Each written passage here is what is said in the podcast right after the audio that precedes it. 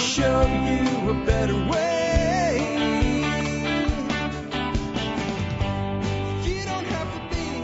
Hi, folks. This is Jack Spirko with another edition of the Survival Podcast. As always, one man's view of a changing world, the changing times, and the things we can all do to live a better life.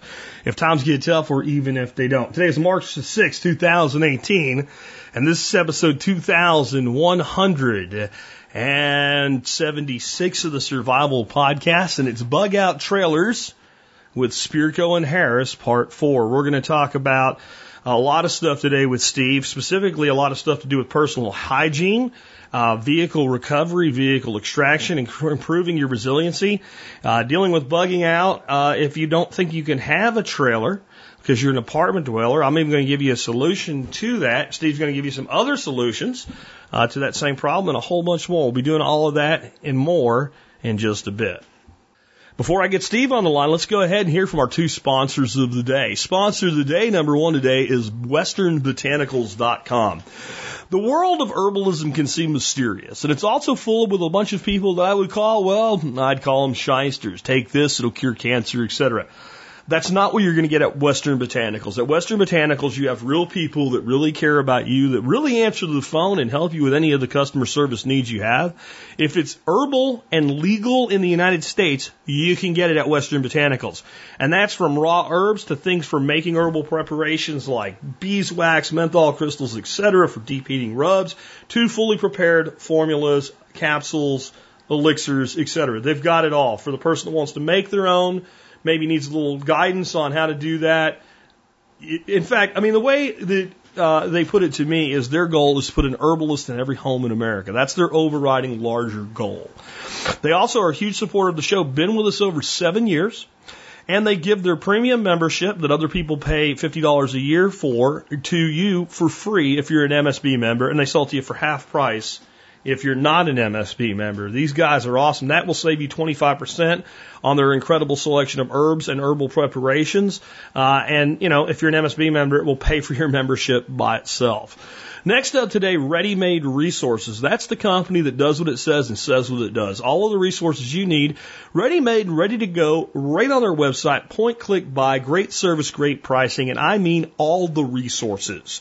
If you can think of it, they've got it solar and wind, long-term food storage, practical to tactical, guns to gardens, and everything in between. You will find it all where? At readymaderesources.com, the company that does what it says and says what it does for all your prepping needs. Before we get Steve on, let's go ahead and take a look at the year in history. We're up to the year 108. We have from David Verne at TSP Wiki today, improving medical care in the year 108. A medical school is established in Rome this year and establishes better and standardized medical practices. Doctors were not regarded very highly outside of the legions. Many doctors were quacks because anyone could call themselves a doctor, whether they had received any medical training or not. If their methods were successful, they gained more patients. If they weren't, they found themselves being dragged into court. And I'll add probably through the streets. That's my addition there.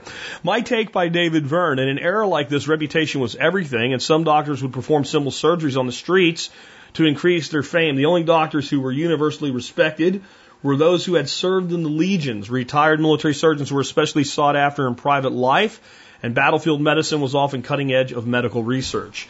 And I would say part of that is because you had so much to deal with and so many different things to confront that you just try whatever you could in a situation.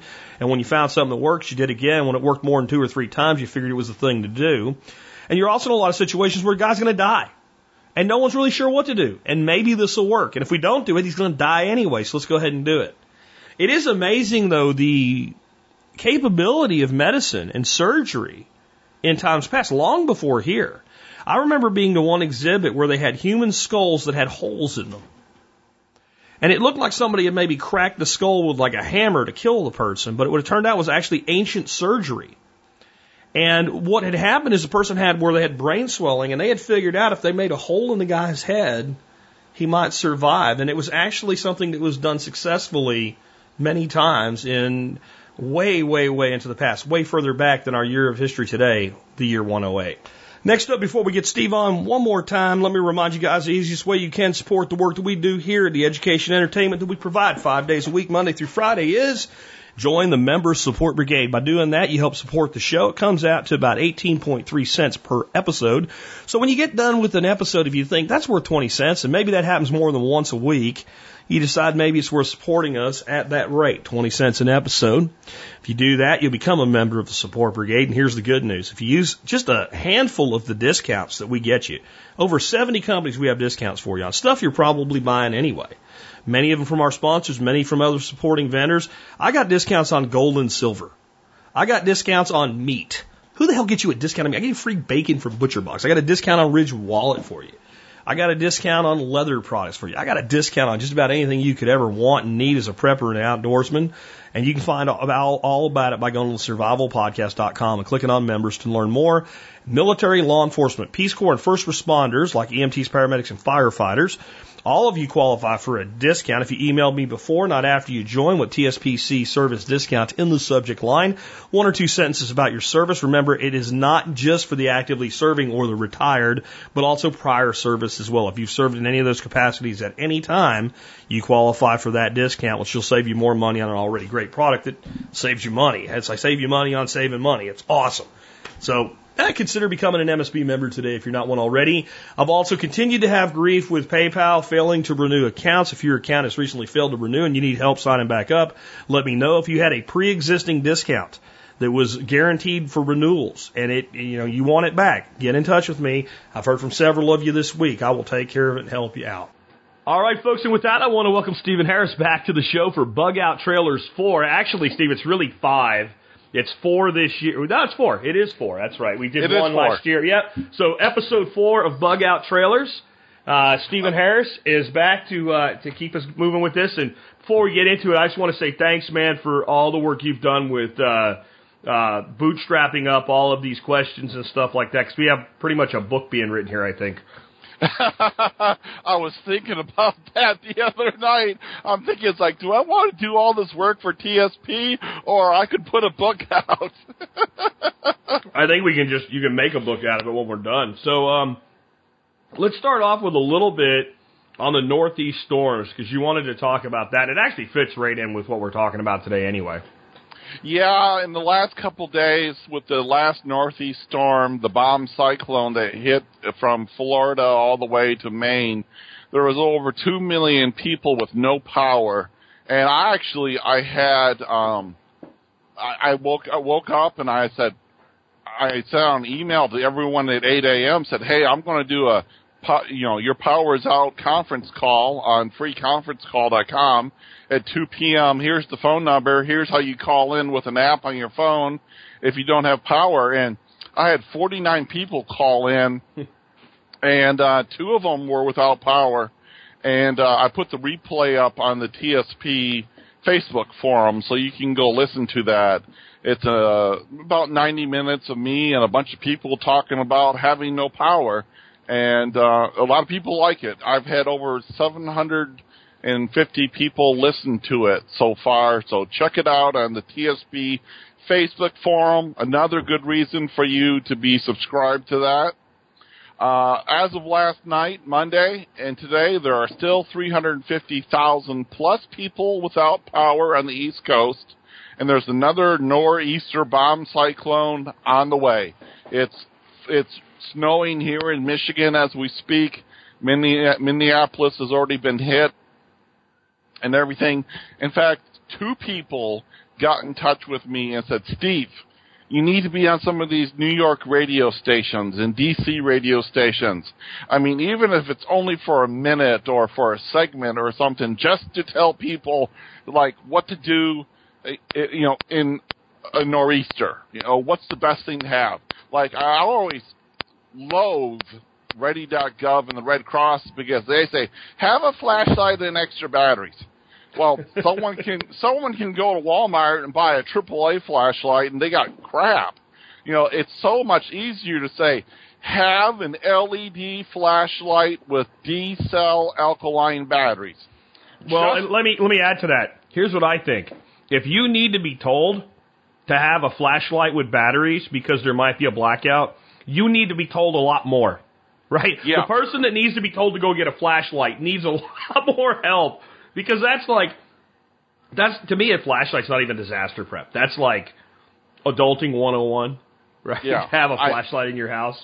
I know, but if, if, if you're going to go buy a flashlight for emergency purposes, you want it to be an LED flashlight with D cell alkaline batteries.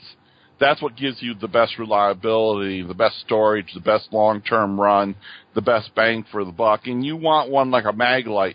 You don't want a 1000 lumen. Oh my God, is is is Christ coming back, or is that a new flashlight? You know, type of light. Uh, you want one that's less than 300 lumens. 100 to 200 max is fine.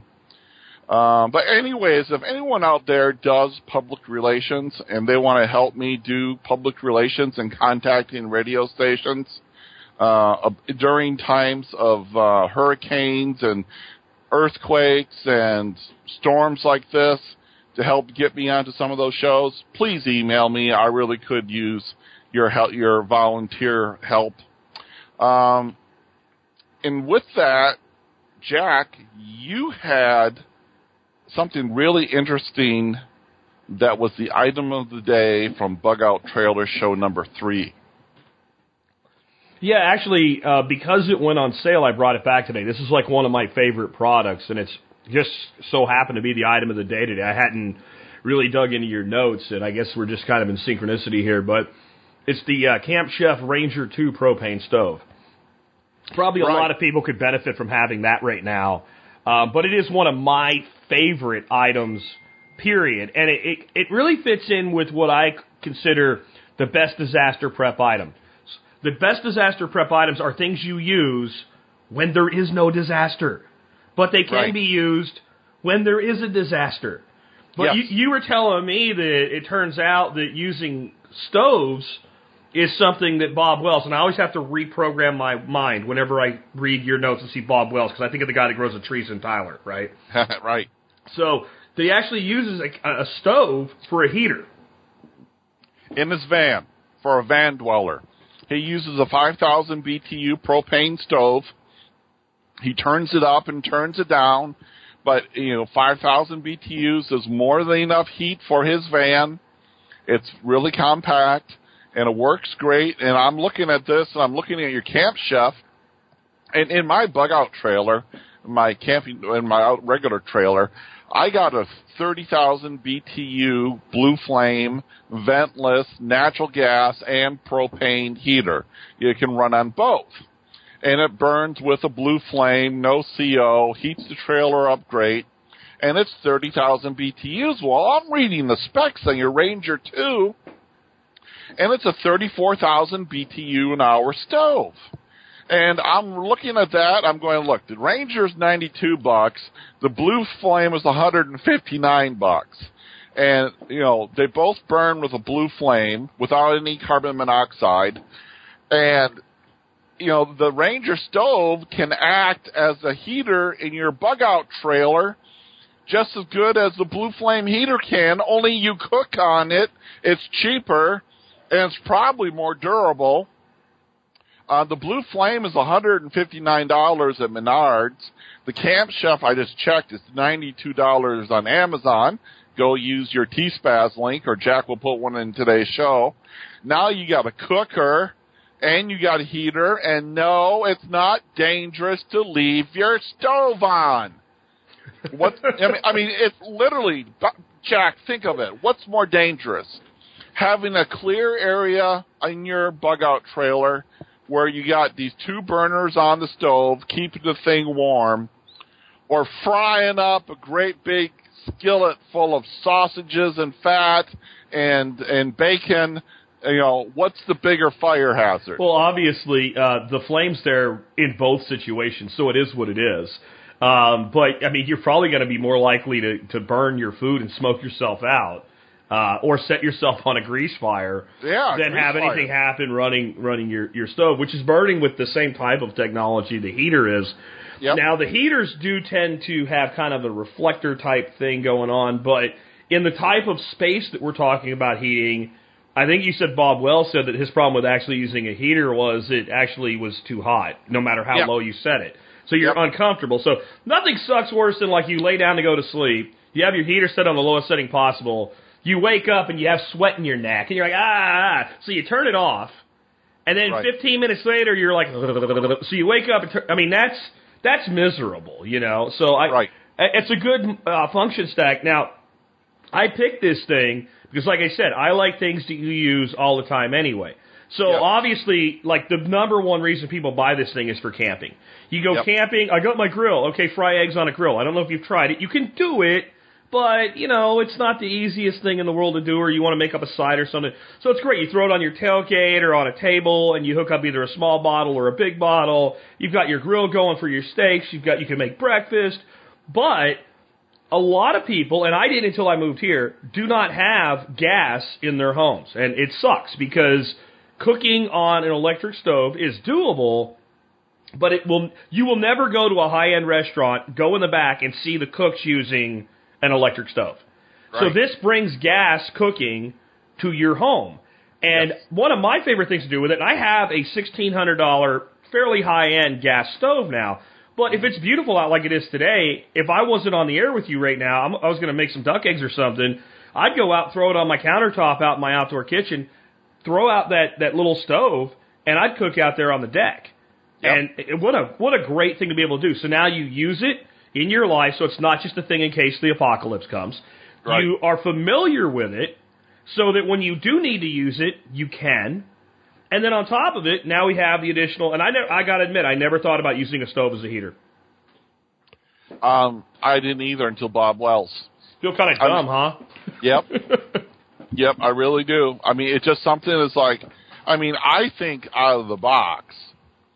And, um, there's one person in the world that can come up with stuff that I've not thought of, and it's Dave Iam. He'll call me, he goes, Steve, you see this? I go, what? I go, oh no. I look at it, and I go, damn it, Dave, you just made me spend 30 some bucks. But, you know, you gotta, you gotta Well, it's- it's so out of the obvious, right? Because- yeah, right. It's Because in the winter, in the winter, if I bake something or roast something in my oven, when I shut the oven off, what do you think I do? Do you think I let all of that heat that I paid for get trapped in the oven and go up the chute? No. As soon as I'm done using the oven and that residual heat's in there, you open the oven door until the oven cools down. You let all the heat in the house. I don't have a chute. You know, right? No, I don't have a chute. I got a standard gas oven. Yeah. I mean, they, they say don't use your oven in your house to heat your house. It's like, what's the difference between twelve hours? What's the difference between making Thanksgiving turkey in the oven for twelve hours Yeah. and cooking with all four burners and th- that stuff being on it and there being nothing on it? It's like somehow if you're cooking, it's magically different. It's not. No, it's one of those things I learned really early. I can I can hear my dad's voice with his accent say this. I remember as a little kid, I was probably five or six years old, and he cooked something in the oven, and it was middle of winter, you know. So he gets done with it, he shuts it off, and he opens the door, and I'm like, "What are you leaving the open the door open for?" He says, "It's my heat. I paid for it." right? and he's right, you know. So it kind of makes sense. So anyway, I mean, we, we kind of move on from there. It'll make the the T-Spaz segment at the end of today's show really brief because we kind of covered it. But this is one of my favorite multi-purpose items, and you've just added another layer to it, so that's great. Great. Well, let's get into the questions. We got the first one. So, Jack and Steve, what if I don't have a bug out trailer, or I can't have a bug out trailer? What if I'm living like I am now in an apartment, but I have to leave and it's going to be for a while, like a big hurricane? What can I do? Amy in Galveston, and gee, Amy may have to move at some point out. I mean, Yep. Galveston, that's a, a realistic threat assessment. Yeah, it is. It is. And, uh, you know, too often in prep, the apartment dwellers aren't addressed or thought of. Uh, mainly because you and I, we live in houses, so we think in terms of houses, but I really try to go out of my way to, to think like when I used to live in an apartment and like what would I do? And one of the things you can do, Amy, is you can go rent a Ryder or a U-Haul box truck of any size. You know, whatever they got, box truck, I'll take it. You can put your stuff into it. Whatever you don't want to lose, you got plenty of room. If you want, you can throw your couch in there. You can take the mattress off your bed and you can put it in there with your sheets and your blankets and you grab a small TV, whatever you want, and everything, and throw it in there, and it becomes your living space. And Bob Wells uh, loves living in box trucks. He's done it. He's seen other people do it. It's on his YouTube channel. Uh, it, you can make it nice and comfy. There's a lot of space inside of a box truck. You can bring a generator, put the generator outside, power up the box truck. You can have your microwave in there, heat soup, make popcorn, uh, coffee and tea in styrofoam cups and microwave heat. Just think of all the microwave heat and eat meals you can get. Everything else, but you can take a box truck and go park it at a Home Depot in a Walmart parking lot, and it's like, this is my camper. You know, it, it works great. And personally, uh, I like using a futon in a truck or a trailer because it's a couch and a bed, but you can build one out if you want. Uh, you definitely, so you definitely have a lot of room. You got a dry roof over your head, comfortable furniture. It's a lot cheaper than a hotel. And as Jack and I have been saying, you're not going to find a hotel in a mass evacuation like happened during the hurricanes Harvey and Irma and Maria in 2017. Well, the only way you might, because somebody does, or Right. there would be rooms available. The only way you might is if you follow what I've been teaching for nine years now and have that documentation package ready to go if you have to bug out. Mm-hmm. And in there are hotels that you would call with the straight in numbers to reservations. And Yep. the second you think you might have to bug out, you make a reservation. right. Just, and here's your trick. Well, what if I end up not having a bug out? So you're going to get dinged if you cancel. But do you know how you get around this? This is like Yep. one of the sneakiest things you can do. Yep. You call and you change your reservation date out. And Two most hotels will allow you to put it out there two weeks. And then the next day you call, and now you're not in the window anymore, and now you cancel. yep. I, I, you know, uh, it's it's so you you don't plan on it, but if you think you need it, be ready to hit fast. And I mean, to me, in my documentation uh, package, I have multiple hotels sprung out like close, further, further, further, further. And if I think I only need to go to the closest place, well, I'm going to hit that one first. And as soon as they say no, I'm on to the next one, on to the next one, on to the next one, uh, because that can be done while you're in a vehicle leaving. Right? Yep. And then you can predetermine where is it okay to have pets, things like that. So that's really not bug out trailer, but it sometimes it is because the person with the small compact trailer, right? They Yep. probably really would like to be able to get into a hotel room if they can. Yep. And uh, don't forget VRBO, HomeAway, and uh, Airbnb as options as well. Absolutely, absolutely. Anyway, continue. I didn't want to cut you off there. but- No, it's okay. We, we talked about that, uh, the Airbnb options on the last show. But the other thing is, is let's say you got a window AC unit in your bedroom, you can t- take that out, lock up your window in your house, and uh, you got a Ryder truck with a roll-up door or a U-Haul. You can put that AC unit with its butt facing out and its cool side facing in. You go to Home Depot, and if you got a re- cordless Ryobi uh, circular saw, you can cut a piece of plywood so you fill in that blank space of where the door rolls down onto the AC unit. Have your generator outside and have the AC unit cooling down the inside of the truck. Uh, works pretty good. So, again, if you get in a Ryder or U-Haul truck, there's a lot of stuff in your house you can take with you that will make life a lot more pleasant for the week that you're out in your truck while you're waiting for the floodwaters in Houston to recede so you can go back to your ninth floor apartment. Uh, it's also going to be dark in there, so make sure you bring some LED lamps and light bulbs from home so you can see inside of the truck. Uh, also, just bringing your top mattress and sheets and blankets and pillows as a place to sleep in the cargo van would be a good idea. You're sleeping on your own bed, and I don't know about you, but that kind of makes me feel a lot more comfortable wherever I am. If I'm with my own bed and blankets and pillows, it feels better. especially Well, kids. I mean, Especially kids, yeah. Absolutely. They want their blankie, they want their pillow, they want their nighttime story on the tablet, you name it. But you can put your TV, microwave, couch, chair, mattress, you get a porta potty. I'll cover that in a minute. It's all you need is some, all you need some water for showering. I got a, a bucket shower. It's a battery operated pump. It goes into a bucket. It's got a handle and you can shower with it. Uh, you can, you got a small refrigerator in your, in your garage for beer. Put it into the, uh, U-Haul with, with the beer and anything else that you want. Uh, if you want, you can use the battery in the vehicle with an inverter as a generator to light up everything in the uh, box truck. You're not going to run your microwave. You're not going to run an AC unit, but you're going to have plenty of light and battery power for your cell phone, tablets, and television. And um, another really important thing that we don't want to uh, skip over is there's something else Amy can do. You got any more comments on the uh, on the truck, Jack? No, no. Go ahead with what you got. I got something when you get wrapped up there of, of an option. When somebody says they can't have a bug out trailer, I got an idea.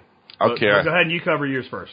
Okay, now here's a really good one for like Amy who lives in Galveston on the coast in the apartment. And you don't have room for significant storage. Let's say you're in an 800 square foot apartment. Go drive 90 to 100 miles away from the coast and get into the country and find a place that rents storage lockers or storage space. You know, the ones with roll up doors and like you see in storage wars on, te- on television where they auction off lockers in the country they are way cheaper than they're in the, in the city. I got my mother one that was 10 by 30 for 75 bucks a month in a rural area. It was only 15 minutes from her house and it's a smaller city. In a big city, that'd be a thousand a month for a storage locker like that. So it's entirely possible to get a smaller one, let's say between 30 and 50 dollars a month and no, I, I, you know, I just called the place my mom used to get some hard numbers for the show. A 10 by 20 is 65 bucks. A 10 by 14 is 55 bucks. That's as big as a decent bedroom 10 by 14. That's a lot of space. And if you go yard sailing in the summer, you can find a cheap couch and chair and table and penny for pennies at a yard sale and put it in your storage locker. So when you pull up, it's all ready. Got kids? Make some bunk beds out of two by fours. Have those ready for when you show up at the uh, storage locker.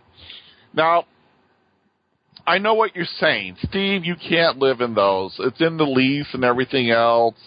And if there's a mass evacuation from Houston and all the hotels are full to Dallas and you got your car, your wife and two kids at a unit like that and the owner walks by and you know, it's all, it's all hurricane all the time on the news and the owner walks by, what do you think he's going to say? You guys from Houston? Yep. Whole place is flooded. No hotels between here and Dallas. We figure we'll be here for about another three days. The guy's not going to throw you out. I actually called the lady that owns the locker place that we rented from, and I just ran the scenario by her, and she goes, you know, it's in the lease that you can't live within it. If you died in there, I would be in serious trouble. Uh, it's a liability, you know, the lawyers and everything, but if it was a disaster, I'd probably say, okay, you guys are just loading and unloading for an extended period of time. Go ahead. See ya. And Yeah, she, she yeah. just, she said, I wouldn't turn them away in a disaster. In fact, There, there's said- a lesson there too, like learn when to shut up when somebody says something like that. So you guys aren't really staying here, are you? You guys are just loading and unloading right now, and it's going to take you a while. Don't go. No, see, we really, yeah, wink, wink, nod, nod. Give them plausible deniability. Yep, yep, because, I mean, people do rent storage lockers for workshops. They work on their car in them. They do woodworking. They do crafts in it. It's their escape. Uh, she told me firsthand story. A guy had a 10 by 12, which was 45 a month, and he made it his man cave. He lived like three blocks away in a, tra- in a trailer park. Yeah. And in there, he had his easy chair, photos of the grandkids, a bucket of sand for his cigarettes. He lived in a trailer park with his wife. He was like 60 something. Wife wouldn't let him drink and smoke in the house. So he would go to his storage locker, you know, have a battery and turn on uh, the television, you know, watch the football game or hockey game, have a few beers, watch the game, sit back, smoke and, and be out in the fresh air and relax for a few hours. So if you know, so they come by and say, "You living in here?" No, we're this is our, our man cave. You know, oh, okay. Wink, wink, nudge, nudge. You know, see you later. So there is precedence for this. Yeah. Yeah. And- definitely. And, and plus, if they said you can't be there, call the, uh, you know, I'm going to Vic. You can't do this. No, no, stop. No, no. It's like where are you going to go? Okay, you going to let them throw you out? It's like go ahead and call the cops. The cops are going to be too damn busy with the storm, anyways. One shows up, he's going to look at the guy and say, "Shut up and let him be there for three days." I got better things to do. or or or leave a couple hours a day. Or leave a Yeah, couple just hours. leave a few hours a day. I'm not living. Living means I'm staying here 24. I don't live here. I'm just checking on my shit in the middle of the night. We're picking up some supplies. We're going to hang out for a while. Go Whatever. to the It's like- go to the movies. Go to Walmart. yeah. Yeah, and then you know you got to really take care of the if you're going to be storing food in one of those places. Uh, I, I've heard that uh, Radisson or Regis uh, will hang out in certain places like that, so you might want to think about your your food storage, right? Yeah, make sure you put your uh, food, your emergency food, uh, in the storage locker. Uh, you can get 15, 30, and 55 gallon drums on Craigslist in almost every city. What you'll want is the open top plastic or an open top metal, and you'll want them with a locking ring. That way you can put everything in the drum from the top, seal it, and it'll be absolutely critter proof because if it's not, the animals will get it. Even into totes and tubs, the animals will chew through the plastic tub.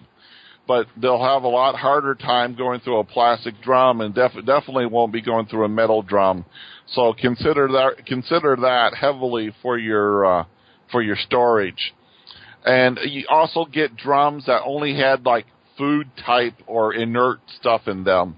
Uh, they'll tell you what was in them and what they cleaned out of them before you buy them. They have no trouble telling you that. So put your emergency food in there and seal it. So now you got food, water, light, porta potty, beds, small TV for news, power from an inverter for your car. You got your phones and your tablets, and your internet probably.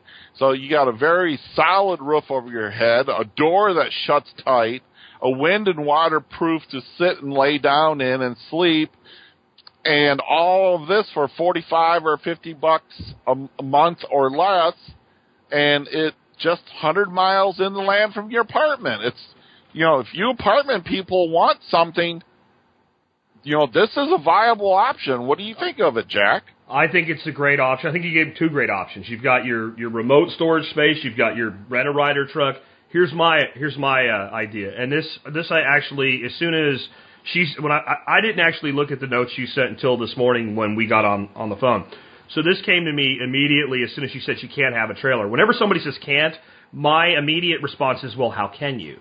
And I can actually come up with a couple answers, but this would be one where you're not going to have the kind of bug out trailer we're really talking about when we talk about something you can live in or habitate in. But I just, while you were talking, jumped over to Northern Tool and I found a 4x8 trailer with a 1,400 pound max gross weight capacity, which is more than you're ever going to put on it in a situation like this. It's made out of aluminum. It costs $600 and it folds vertically. I, I can't see the apartment complex that you Oh. live in that you can't have this. Now, the main deck is open. It's open aluminum struts. By the way, they'll ship it to you. It only Right. weighs a couple hundred pounds. It's dot rated, so you can get tags for it. It's got a front tongue. You can put a few other things on, but the main deck is 4x8. You know what else is 4x8? Plywood. Plywood. Right? So if you have a place where you can store a few sheets of plywood, and you pre-drill a few places where there's some holes in the plywood and some nuts that will bolt it down, you keep your plywood stored, your trailer folded, you, you got a bug out, and see, you can use this for camping. I like things that serve more than one purpose. You grab your two sheets of plywood, you haul ass down the stairs with them, you keep them behind the couch or whatever, you throw them on the deck, you bolt it down, you throw all your shit on there and bungee strap it down. You have a tent, you have a canopy, you have all the stuff you need to basically go camping. Next Saturday, when you want to go camping, you load up your trailer, you go out, you go camping. You have your campsite reserved, you take the kids, you go camping, you enjoy yourselves. Now you know how to use all your shit. You've tested your shit. So you're like, okay, well, this didn't really work, so you fine tune it to where you have everything packed, ready to go, and you can load that trailer up in, you know, an hour or less. So now a disaster comes, and you just go to wherever it is that you can camp. You've got everything there. Mm-hmm. The damn thing folds up into a footprint that if you had a parking spot where they said like some apartment complexes are like it, you get one spot. This is your spot. It could sit in the front of your frickin' parking spot, and your car would still fit in there, and you could tow this thing with a damn Prius Yep. right? So, and that's one, like, I want to keep moving through these questions, but I think that one of the really important things for people to do is as soon as you say, I can't, stop yourself and realize that's language of limitation, and now say to yourself, how could I? Right. And it's amazing what happens because I, I, I swear to God, I had not even thought of using one of these until her, I heard her statement of, I can't. right. And then I'm like, oh bullshit! I bet you can. And the first thing I thought of was one of those uh, those folding trailers. I like that. It's a very good idea. It's And free shipping. Yep. It's free ship. It's made out of aluminum. It only weighs 190 pounds. They'll ship it to your house for six hundred dollars. And guess what? If you end up not needing it and you want to sell it, uh, you No, can you could sell that. sell that on Craigslist in a day. Yeah. It'll no, be gone. It's li- what you'd call a liquid asset, right? If you can Yep. sell something in 48 hours or less, I consider it liquid. I have certain uh, stocks and securities into my brokerage accounts that I can sell it in one second, but it's going to take me 48 hours to get my money. Right. So if I could sell a trailer on Craigslist in 48 hours, it's as liquid as my, you know, my uh, my stock and equity holdings. So Yep. Definitely. So next one I have, hey Jack and Steve, I know a lot of people uh, these days that don't give a shit, but what about when you have to take a shit? Drop a deuce or a big old log. What if I'm camping in the woods, remote, not a rest area? I'm thinking of myself, but I imagine others who are married and have children are going to have the same question, and they are going to be a lot more fussy than squatting down and taking a crap in a hole anonymous from your hometown. I wonder if it's my hometown or yours. I'm not sure. I don't know. Sounds like mine. Let's just say it's John from West Virginia. Yeah, okay. Well, first of all, uh, I always carry a couple of rolls of Scott toilet tissue in my truck, just in case I'm someplace like a rest area, and you go in there and it's like, I always check first. Is there toilet paper? It's like, oh, there's not. Go to another stall. Oop, no toilet paper. And it's like, okay, go to my truck, get my own toilet paper, go back into the stall. Now this, they can run out of toilet paper very quickly when a rest area is on an evac route. I bet you that would happen. So I'm going to give you a little bit of disclaimer because uh, I had some friends look at my notes before we did the show because they always come up with good ideas and stuff for me to add. And I had just one good, really good friend of mine just absolutely flip out on me. Um, well, he kind of weirded out. He didn't flip out about uh, me talking about pooping and peeing. And it's like, you know, that's kind of a taboo subject, and I would just mention as little as I can and move on. And like, you know what? In the third world, diarrheal diseases cause 1.5 million deaths. Five and a half percent of the deaths every year are from dysentery. And you get that by fecally contaminating yourself and hygiene from going to the bathroom and that getting into your drinking liquid in your food. It's as simple as you're not too careful when you wipe your butt. You get a little smear on your hand that you never see. And next thing you know, you wipe it against your hand against your face or eat a sandwich and you now get what's called fecal oral syndrome. And you get, you know, d- bacteria from your gut that came out your pooper going back in and your body does not like it. Um, infection, diarrhea is a symptom of infections caused by a host of bacterial, viral, and other parasitic organisms, most of which are spread by feces contaminated water. That's from, you know, raccoons and rats and everything else walking through ditch water and, and pond water that you might be using as a drinking source. And water is a whole nother subject. So, Uh, water connect, contaminated with human feces from sewage, septic tanks, latrines is a particular concern. Animal feces contain microorganisms that will cause diarrhea. Diarrhea disease can also spread from person to person, aggravated by poor hygiene, as simple as shaking hands. Food is another major cause of diarrhea when it's prepared or stored in unhygienic conditions. Now, look guys, as soon as the disaster happens and you, you're in your car bugging out, you're in a third world environment. There are three things that make us live as long as we do today. One, clean water to drink. Water, water treatment, water treatment facility, and well water from deep wells, not surface water. Septic system. A septic tank, a septic field, or a modern city sewage treatment plant that prevents us from getting fecally contaminated is another reason we live into our 70s and our 80s.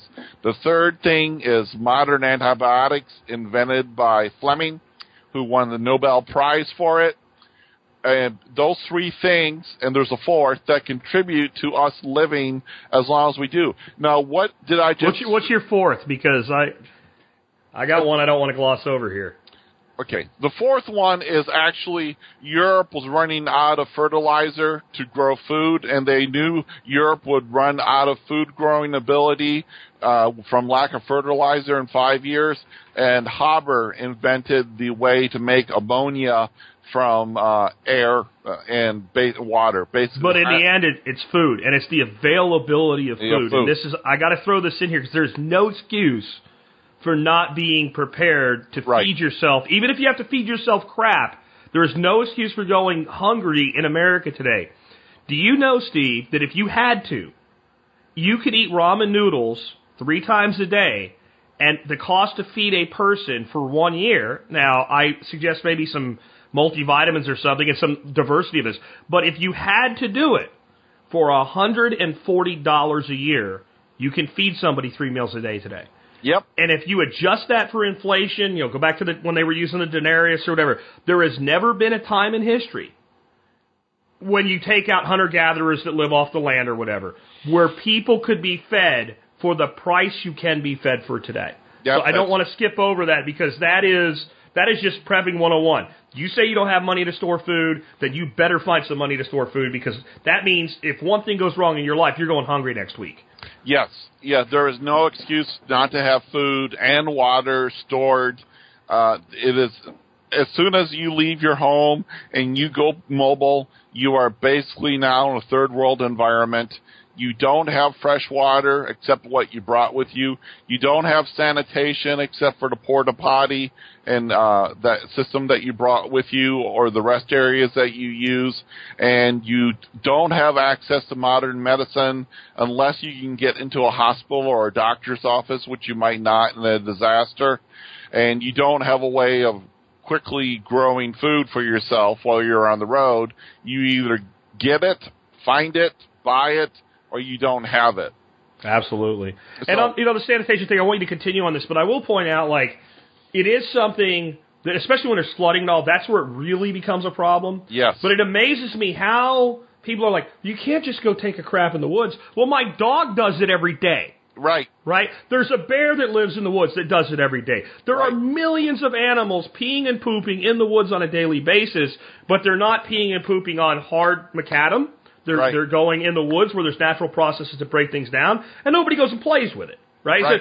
So, so dig a hole and go. And I, I, I know you got some other solutions, but you know when people say, "Well, the kid doesn't want to do it," well, get a get a get a five gallon bucket with a toilet seat and a hole cut in the bottom. Dig the hole for the kid and give him a little tent and go in there and go. Yep. And it's not like if you poop in the ground, you're going to cause uh, a bubonic plague or something like that. No, in fact, there's little pop-up tents at Walmart just for showering, and it's an improvised toilet. So I mean, it's a little pop-up thing. Goes up in two minutes, gives you your privacy, and you can sit in there and do your business. As Bob Wells says, the guru of living in vehicles, you shit, I shit, we all shit. We're going to talk about shit in this video. We're going to talk about porta potties. Um, everyone does it every day. It's a it's a major issue, so we're going to address it and we're going to talk about it. And I cover piss a little bit later down in the show. I'm sorry if the subject is a little taboo or, or uncomfortable, but it is a human sanitation is the number two thing that's going to kill you. You know, cold weather will kill you quicker in, in first. Okay, well, without suffocation and drowning, that'll kill you first. Blunt force trauma kill you first. Then cold weather will kill you second. The thing that'll kill you third, even before you could die of heat prostration, is dysentery or disease from poor hygiene, or a, a bad cut, a bad infection. You you name it. There's reason why the Vietnamese would put hem, human fecal material on punji sticks. So when you stepped on one, you got infected. You got a really bad infection that many times people would lose their foot or their leg or their life over. So it, it it's a real serious thing. Uh, it seems to be, you know, people have this taboo thing about it. Tell you what, go talk to anyone who's had children and changed diapers, or go talk to a nurse. Who they change human diapers on a daily basis. They wipe asses of patients and they empty bedpans on a daily basis. They'll talk to you about crap all day long. So get over it. We gotta tell you about it. Otherwise, you're going to be in jeopardy when you're traveling. So on the subject of porta potties and going to the bathroom, this I think the subject is so important that I'm going to ask Jack to put a link into today's show notes to a video that Bob Wells did on pooping and where he reviews a slew of porta potties from the five gallon bucket with foam on it, no foam on it, a luggable loo, to the Thetford porta potty unit, which is what I use, and listen to his lady helper at the end of the video and what she says. This will be the sentiment of the females in your family that they probably will have. So you're going to not just as a man thinking about it, you got to think about the women, and there are a lot fussier than we are, and they have reason for it. So listen to it. His video is 21 minutes of goodness. Watch it. Bob Wells is the man when it comes to living in different vehicles. You know, if you just want to search for it, just go search on YouTube for Bob Wells pooping in a car. You'll find the video, or it's going to be in uh, Jack's uh, T-Spaz uh, show notes, and we'll have a T-Spaz to the Thetford toilet porta potty that I use and that Bob Wells covers in detail in the end of his video that we sent you a link. And I think that's enough for pooping. Yeah, I agree. I will just add real quick that I think a porta potty is a great prep, uh, even if it's not for bug out. Um, Yes. we, we've had situations where you don't have to leave your home, but your set, your your your uh, sewer doesn't work. Uh, I just had a situation where we almost broke broke down to it uh, to use porta potty because I had a problem with my septic tank during. They didn't call it flooding, but it was flooding. When, when your duck can go on full swim in your backyard and cross the whole yard without touching the ground, you have you have a flood, and that happened to be right where my leach field was. So we ended up not having to do it. We were able to get the pump truck out here and get that taken care of, and I won't go into it, but we we didn't have to. But that's an example where that has multiple uses. And again, in some camping scenarios, they're nice to have as well, especially as you mentioned, uh, the fairer sex and their, their fussiness sometimes being, uh, more than, than mine. As growing up as a hunter, it just, it's one of those things you have to think about to help others with because when you go hunting, you always have your little kit, and in your kit, there's always some Charmin. Yep. And you know they now actually make uh, camouflage toilet paper, Steve, and, and there's a reason. There's a reason. It doesn't look like a deer running away when you wipe your butt. That white flash, right? So, uh, but yeah, you know, so you know, you grow up with something, you don't realize that other people actually have a, an issue with it. But uh, next up, we got a question that says, Jack, you love that Oregon chainsaw, electric chainsaw. What type of road obstruction should we I be prepared for, and what tools do I need to clear them? Robert in California.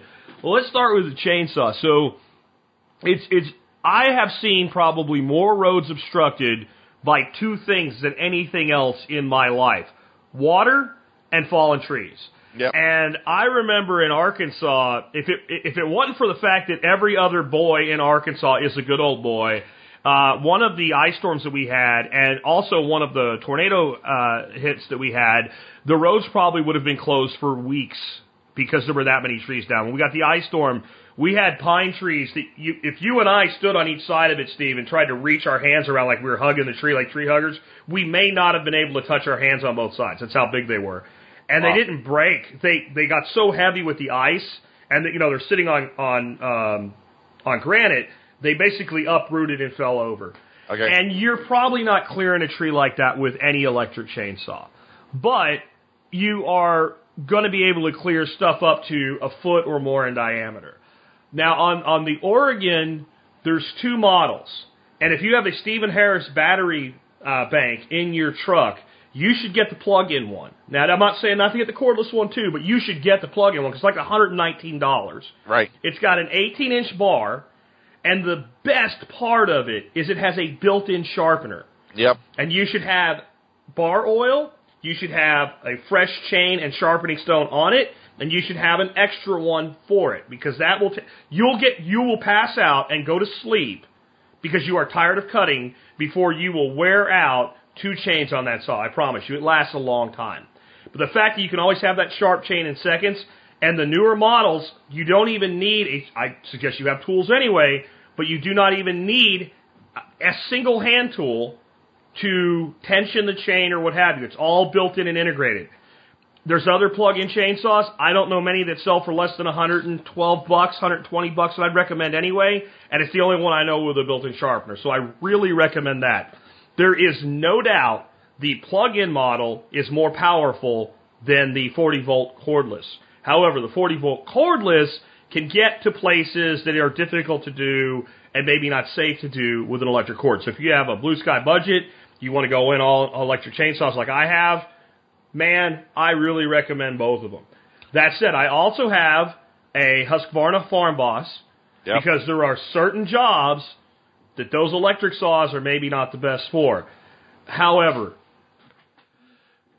when you come to trying to, to get through an area, if there's a tree down, a tree down, Yep. and you come along and you see it, and you pull out your saw no matter what it is, and you clear the tree, there'll probably be people getting out of their cars helping you clear it, cheering for you, and, and that's great. If you get into a situation where you're having to basically, you know, go Mel Gibson on clearing roads, you probably should either find a place to hole up, or you should probably find a place to go another route. Because there's a limitation to this. On water, I have what I call the bigger idiot theory. Always let somebody be a bigger idiot than you. You see water on the road, and you can't look that because you got to understand. Like we had a, a police officer that went into a hole that ate his car. He almost drowned because it looked like a, a fairly shallow water crossing. It had washed the road out so much that he went into a hole. Wow. So you, if you can't see the road, you don't know if the road is there. So even though it might look like it's only six inches of water and you can ford that, then there might be a giant hole there. And maybe it's not enough to eat your car or your truck, but it may be enough to take the bottom out of it. Walk it. So if you come, if you come, you can walk it. You can, I mean, be careful with that. It's amazing what two feet of water can do, as if it's moving. But if you come to a place and there's nobody around, pull over and wait. Someone will come, and, you, and, and, and be the good guy. Advise them. I don't know that you should cross that if they stop. If they don't stop and they go through, watch what happens. Be ready to render aid. And if they cruise through with no problems, then you know you can cruise through too and, and I think your two biggest things to worry about are water and you know deadfall and things like that. Um, and also, you know, you, you really need to be careful when you're doing these clearings because here comes Bubba that don't care because he got himself a four wheel drive and he's doing 80 in the middle of a storm and plows. You got to, you know, four ways on, you know, it, it's it's not even overkill to get out the safety vest or stuff like that. And, and honestly, having uh, a basic orange safety vest for every adult at least in your group, if you get out and you're wearing orange safety vests and hard hats, and you're clearing trees, what does the average person think you are? You're an official. You're, yeah, you, you're a you got a hat. It's white. You must be the guy in charge because you have the white hard hat, right? Yep. So, so I mean, I think that those types of, of measures. The other thing that can happen is you can have heaves and concrete and stuff like that. And, and here's my my view on stuff like that. You're not going to fix a road, so don't try. And if it looks impassable, if you have any doubt about the capability of your vehicle to go across something, do not do it. You just, there's just some limitations. There are places that maybe if you had a couple beams, you could you know bridge a gap or whatever. But I mean, my thing is if you have to listen to me on a podcast tell you how to do it, I can't, right? And so don't. Um, and that's a huge one. But the you know when you see a giant hole in the road, you know you can't get through it. The bigger danger is when that hole is temporarily full by a you know what looks like a running water creek. And I I know of several instances, not just the one I, I told you about that was recent here last year during a major tornado and storm outbreak. We had an officer down near Granbury that almost lost his life. I know of another one which was also a law enforcement officer who did lose his life by going into water that instead of being rushed away, there was simply no road there. I also one day coming down the road, just you've been to my house, you know we have that kind of uh, Confederate that runs uh, one road to my to my south Right. from here. There's a that last turn that you make right there that gets high water all the time, and there was a major washout there, and I came and I saw a guy with his truck, and you know it wasn't a terrible day, but it wasn't a good day. He just blew out like his tie rod where it connected to the, the, the outer spindle of the front wheel. And he was bottomed out in there, and he was in a fairly large truck. Well, it had stopped raining, you know, but he wasn't from the area, and he didn't know we had that washout. County guys hadn't got out there, put a cone by it or something first. He came through at about 40 and just was too deep. And so now you've got your bug out trailer, you had a plan. You're not in a hole, but your vehicle is not going anywhere. Now you really got a problem. So be, you know, always err to the side of caution. And if you're not sure, if you're on an evacuation route, there's going to be people trying it. I know it sounds like you're being a prick, but you're not going to stop everybody, so let them go first. yeah, yep. I mean- yeah, there's a joke about a river full of piranha, and uh, you know, the, they throw a goat in, and uh, the goat gets eaten by the piranha, and they go downstream, and the native points to the westerner and says, "Okay, you be the goat. you, you- you go in." Yeah. Hey, that electric chainsaw, the plug-in one, does that have a sharpener on it as well? Yes, it does. It has a, uh, it basically has a little lever with a built-in stone, and when you pull back, that stone comes down against the chain inside the, the chain cover. Right.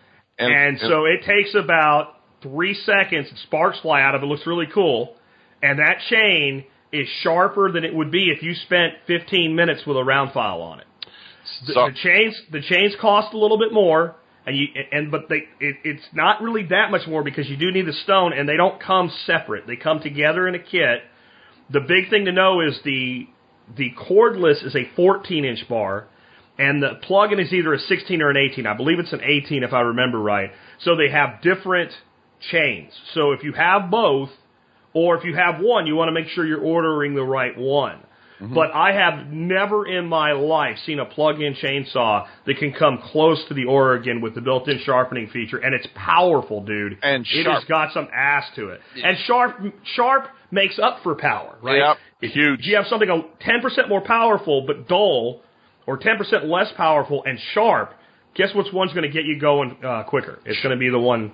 And then again, I'm back to multiple functions.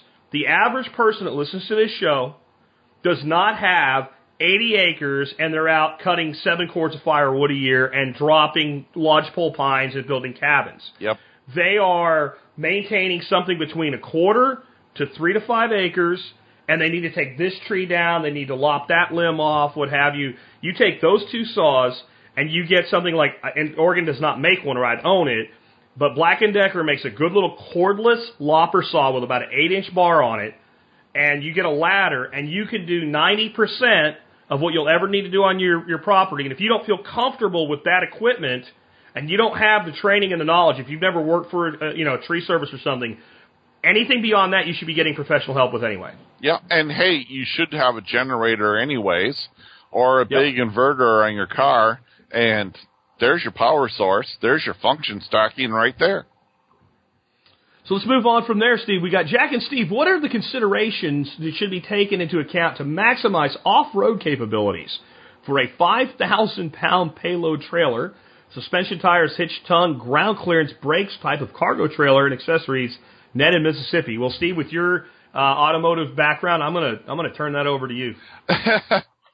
Uh, well, that comes into an area called vehicle dynamics, uh, which was not one of my specialties. You were the heavy uh, equipment mechanic, but I can tell you some of the things I done uh, on one of my small trailers. You have a set of leaf springs, and the axle is inside of the leaf springs on top of the bottom spring. You can take that axle, and it's on a U-bolt going through the springs, and you can switch it so the axle's underneath the leaf spring instead of on top of it, and you'll get another three, four, six inches of clearance. And that really worked out really good for me with my trailer because I mean when so going down the highway and there's a pothole you don't see and it's a big one and all of a sudden you know you swerve it but your trailer hits it you hear this kaboom coming from behind you. You go oh my god what broke? Uh that does that's all the, the all the difference in the world when you do that. Now tires are your biggest one of your biggest vulnerabilities on your vehicles, especially if you're off the hard pavement. You gotta have a 12 volt pump with a pressure with pressure um, gauges separate or built into the pump. Even if there's one built in the pump, you need to have two pressure gauges that are handheld. One I recommend is a manual uh, needle one that you just push on and the needle goes boop to wherever the pressure is. If you want your other one to be a digital one, that's fine, but definitely have both of them. Uh, cans of Fix-A-Flat or pressurized slime. Uh, a friend of mine, Dave I'm again, he's he says every time we arrive in a foreign country, we get I get you know cans of Fix-A-Flat. And when he went to Puerto Rico for CAC team, yep, his rental car got a flat tire, and he had a can of Fix-A-Flat, and he aired it back up with that and fixed the hole, and away they went. I had a slow leak in my Dodge Ram rear tire, and this was when it was really cold in January, and I didn't want to go out, and I didn't want to go wait for four hours or three hours at the tire center.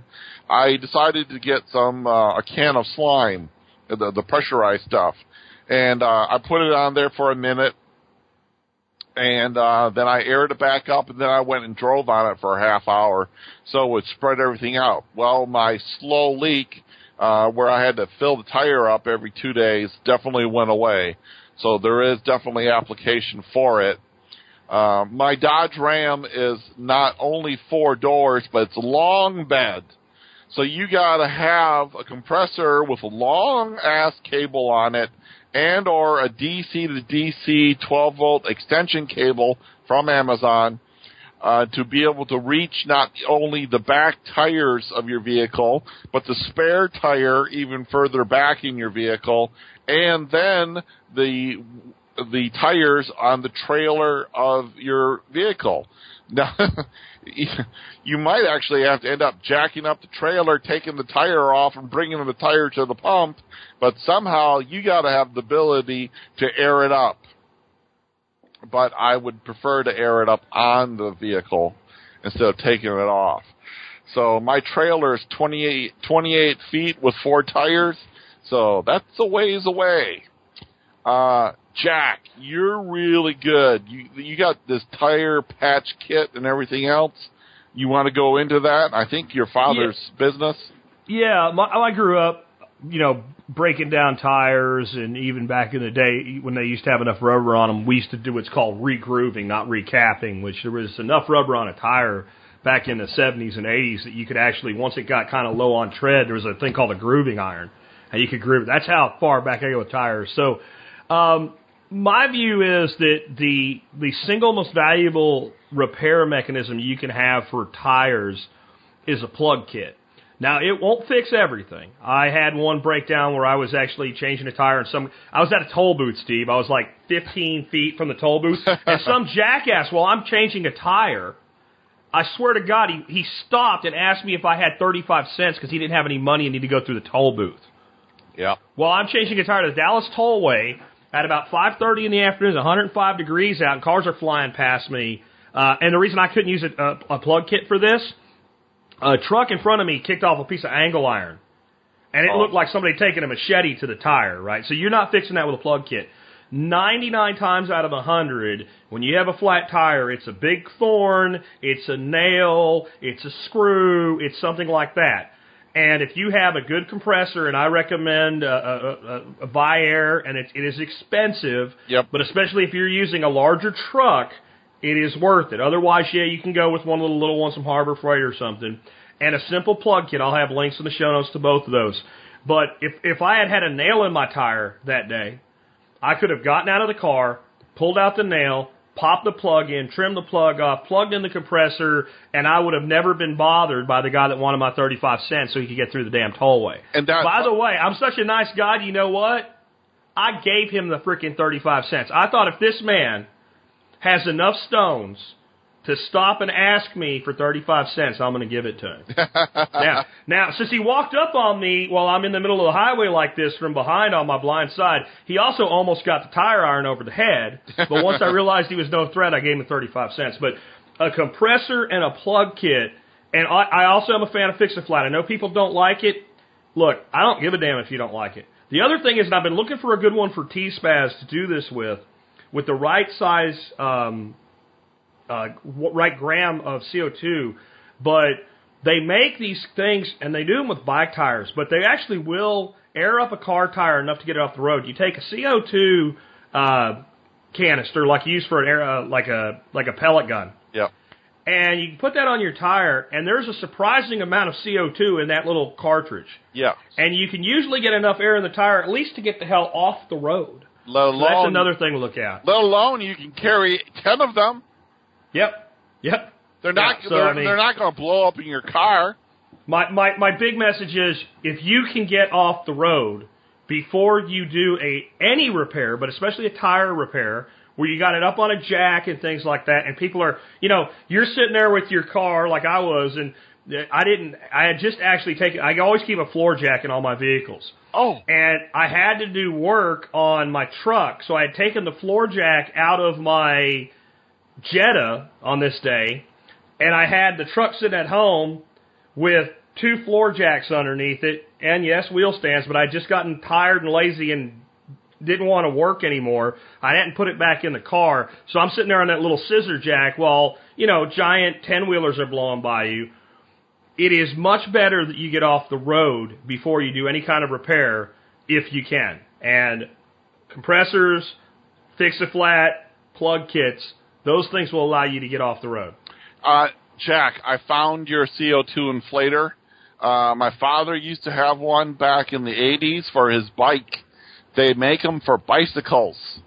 Yeah, So, yeah, uh, I, I can find them. What I can't find is ones that use a standard CO2 cartridge. That's, Yeah. I think they're 12.5 grams. They use a special one for the bike, so you can do that. But it would be if I can find one that uses the right size. Uh, that's what I really I'm looking for. I'm gonna I'm going to uh, help you with that. I'm going to Hi. I'm, I'm going to find one. That is a heck of an idea. Because again, I thought I don't care. I can go buy ten of them and put them in my uh, toolbox in my truck bed, and I'm all set. You know, I got truck tires to fill up, and you know, it, it's it, even though I got a compressor, even though I got fix a flat, two is one, one is none, three is for me, or three is a guarantee, uh, and or helping someone else.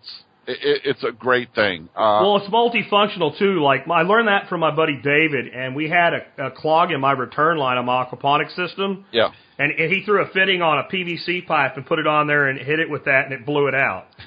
so I mean, like there's like I, I'm big on like what does it do for you other than for this one intended thing, and you know a lot of our folks do uh, do airsoft and, and pellet guns and stuff like that. So if you can find one that uses the same cartridges, you know, then you you you you kind of went universal across the board with it. I'm going to find it and get it. So, any, anyways, we're talking about maximizing off-road abilities, and I know we got off onto tires, but that's what this question is about: maximizing off-road abilities for a trailer.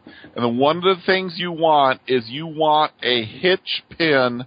So the thing that you push down that clamps onto the ball of your trailer doesn't get jostled and lifts up the lever that holds it down to the trailer ball.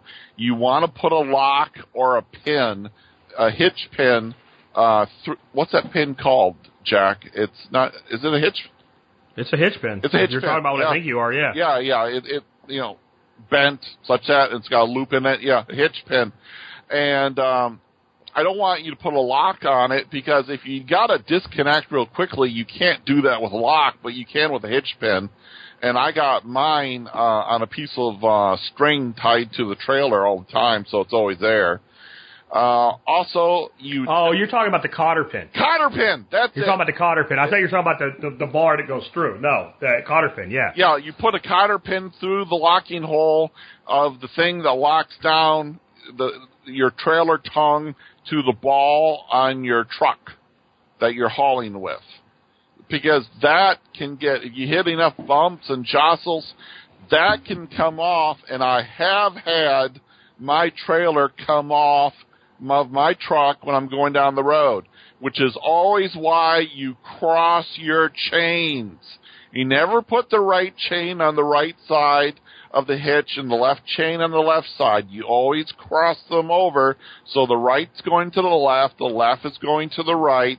That way, if your center, if your t- hitch ever comes off of the, the tongue ever comes off of the ball and falls down, it falls down onto the chains.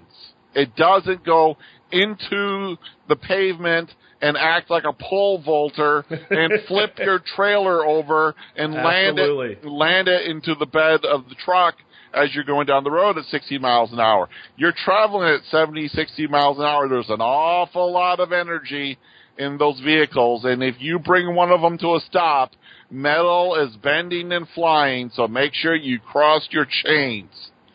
Um, so, anyways, when you're buying or upgrading your trailer, get the best damn tires you can.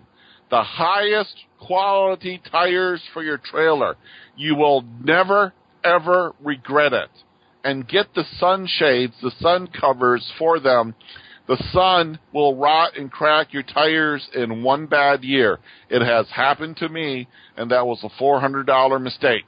You know, that's a really great point. Um, cars are like airplanes. Mm-hmm. They're not meant to sit. Vehicles are not meant to sit still. And an airplane will require more maintenance if it stays on the ground than if it flies. Yep. And a vehicle or a trailer will require more maintenance or more considerations if it doesn't go anywhere. You notice you drive your cars around all the time and your, your tires don't rot out in the sun. That's because they're moving and they're flexing and it's being used. When they sit still, I, I didn't even actually really think to put that into our, our, our stuff today, so I'm glad you did. Because, yeah, that's why you'll see the guy that has a boat that never uses it Yep. and his, his boat is sitting in a parking lot in a, in a co- apartment complex somewhere, and both tires are flat. Yep. That's why. Yep. That's why right there. Uh, my good buddy Dave Iam, uh, who's traveled around to 50 countries doing relief work and stuff, and uh, he, he will tell you. He goes when they go off road and they're doing stuff in the bush. They don't have one spare tire; they got two spare tires. So if you're going off road, like in Arizona, Nevada, if you're going off pavement to be away from people, you might consider uh, two spare tires for the vehicle, two spare tires for a trailer. Uh, something for you to consider based upon your tires, the age of the tires, the size and the shape. Are you in Arizona where there are rocks that will puncture your tire? Uh, or are you, you know your area. Up here in Michigan, I can get away with one off road, one tire for me being off road because it's basically dirt, and the worst thing I'm going to do is hit a piece of glass. But uh, there are places you go in the world that they have two spare tires, one on the back of the vehicle, one in the roof rack. And uh, when I travel in my truck, I got a box in the back of my truck.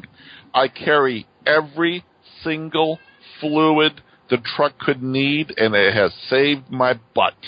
I have brake fluid. I got trans fluid. I got power steering fluid.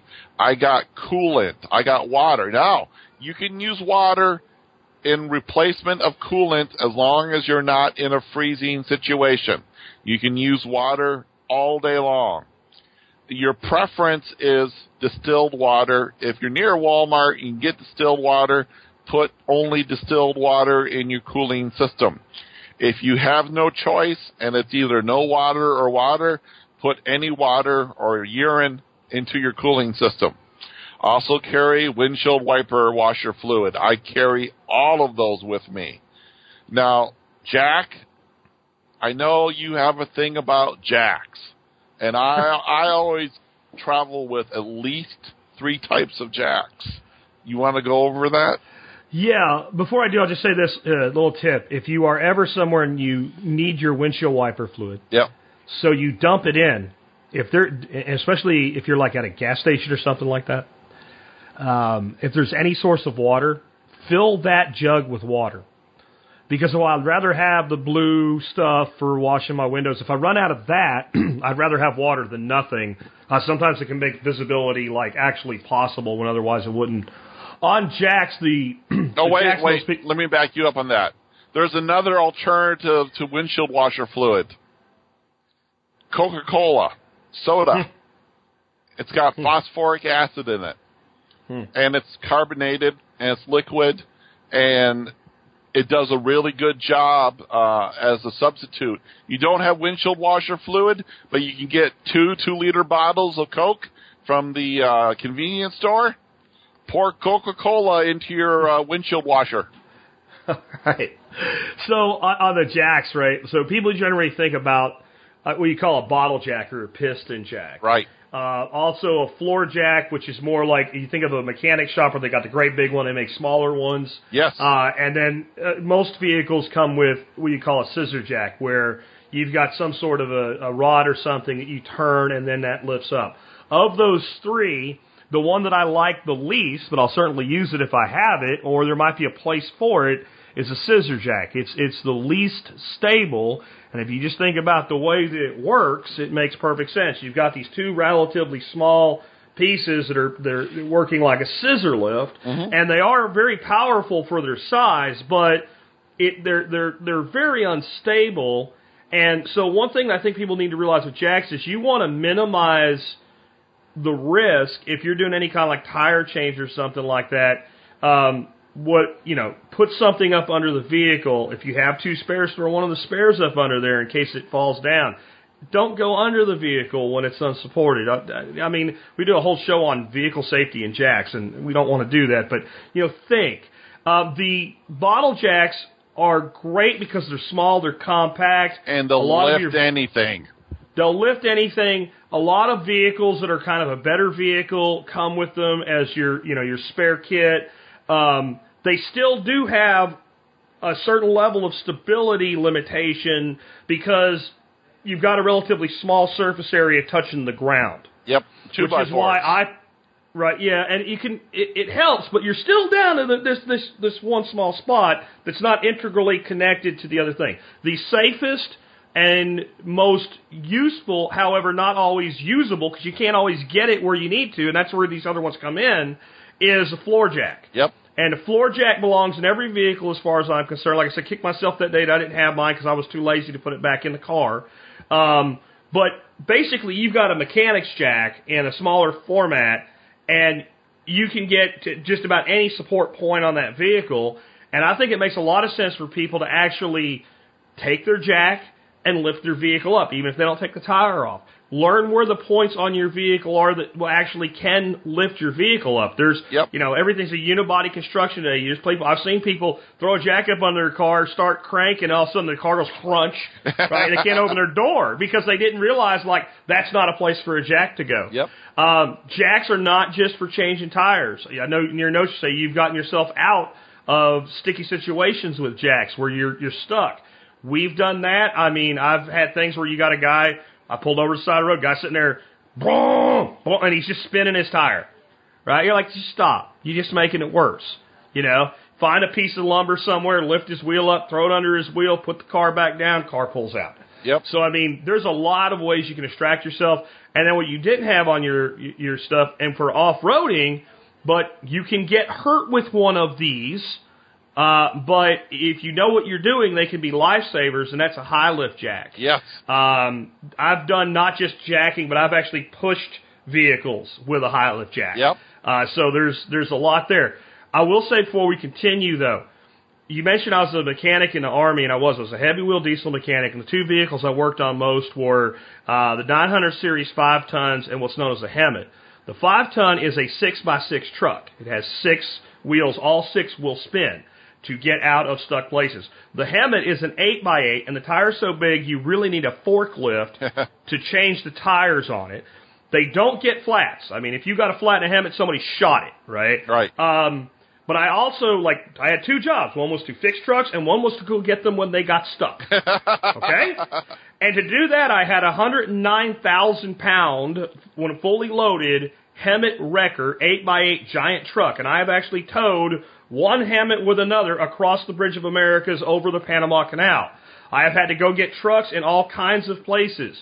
I had a, a, a, a staff sergeant one time that took a Humvee down into a ditch and couldn't get out of it. He walked back to post. He was test driving it, and the tide came in and filled it with Oh. salt water, and I had to get it out of there. So I've had to get vehicles that are so far beyond the capability of most vehicles you would be using to bug out in. Now there are the people that have like the you know Bigfoot trucks or whatever, leaving that out.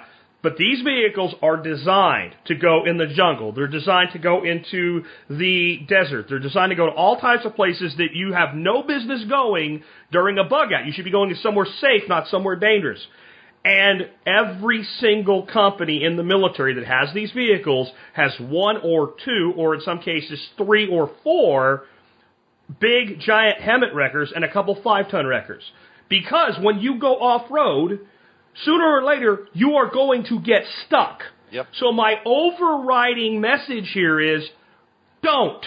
That is not what you're supposed to be doing when you're evacuating a hurricane in Galveston. When you think off road in these scenarios, you should be thinking, how do I make it where my vehicle is capable of safely transversing the median between the highway and the access road? Right. That is the limit of the off-roading you should be planning for in these situations. Or you need specialized off-road vehicles and specialized extraction methods, and you need a winch, and you are going, it's not if, it's when, you are going to get stuck. When you have your six-year-old, your six-month-old, and your wife, and all your shit loaded up, it is not time to go romping through the desert or the woods. Off soapbox. agree with you 100%. I've used two jacks before.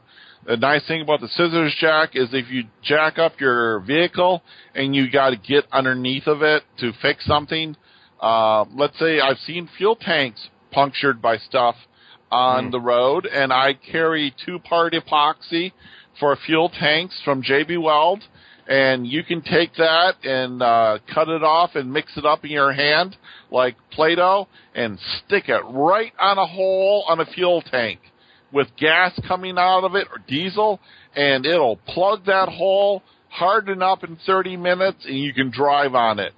So if I jack, Let me, let me add on the JB Weld. They make a product called Water Weld. It works underwater. yes, it also works everywhere the regular JB Weld works. Yes. So there's no purpose to anything other than water weld, right? I mean, because you won't have any problems with it sticking. And overall, JB Weld's pretty good about that anyway. But but I just pitch in there for the water So, weld. product. anyways, if I use my floor jack to lift the truck up, the trouble is it's hydraulic, and if you turn the lever in the other direction, the truck's going to come down on you.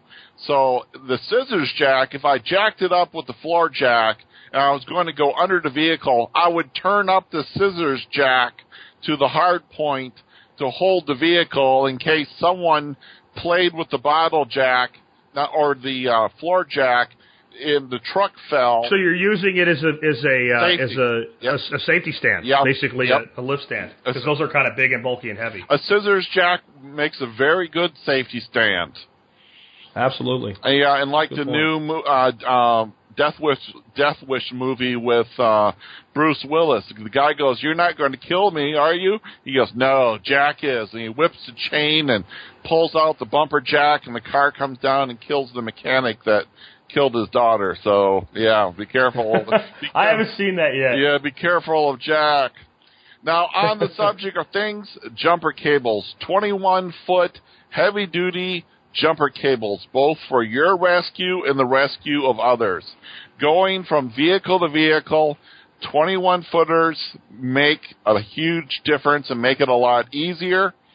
Uh, they also can be used as improvised tow cables, and they might cost you 80 to 100 bucks, but you'll have them for the rest of your life uh, tow straps and or chains so other people can tow you and help you. Sometimes in order to get out of a little bit of a ice or mud hole, all you need is just a little bit of a pull from another vehicle and out you come. I can't stress this next one enough. AAA plus RV roadside assistance. Plus RV is on top of regular AAA. I've used it. I've had two flatbeds show up. My truck went on one. My trailer went on the other flatbed.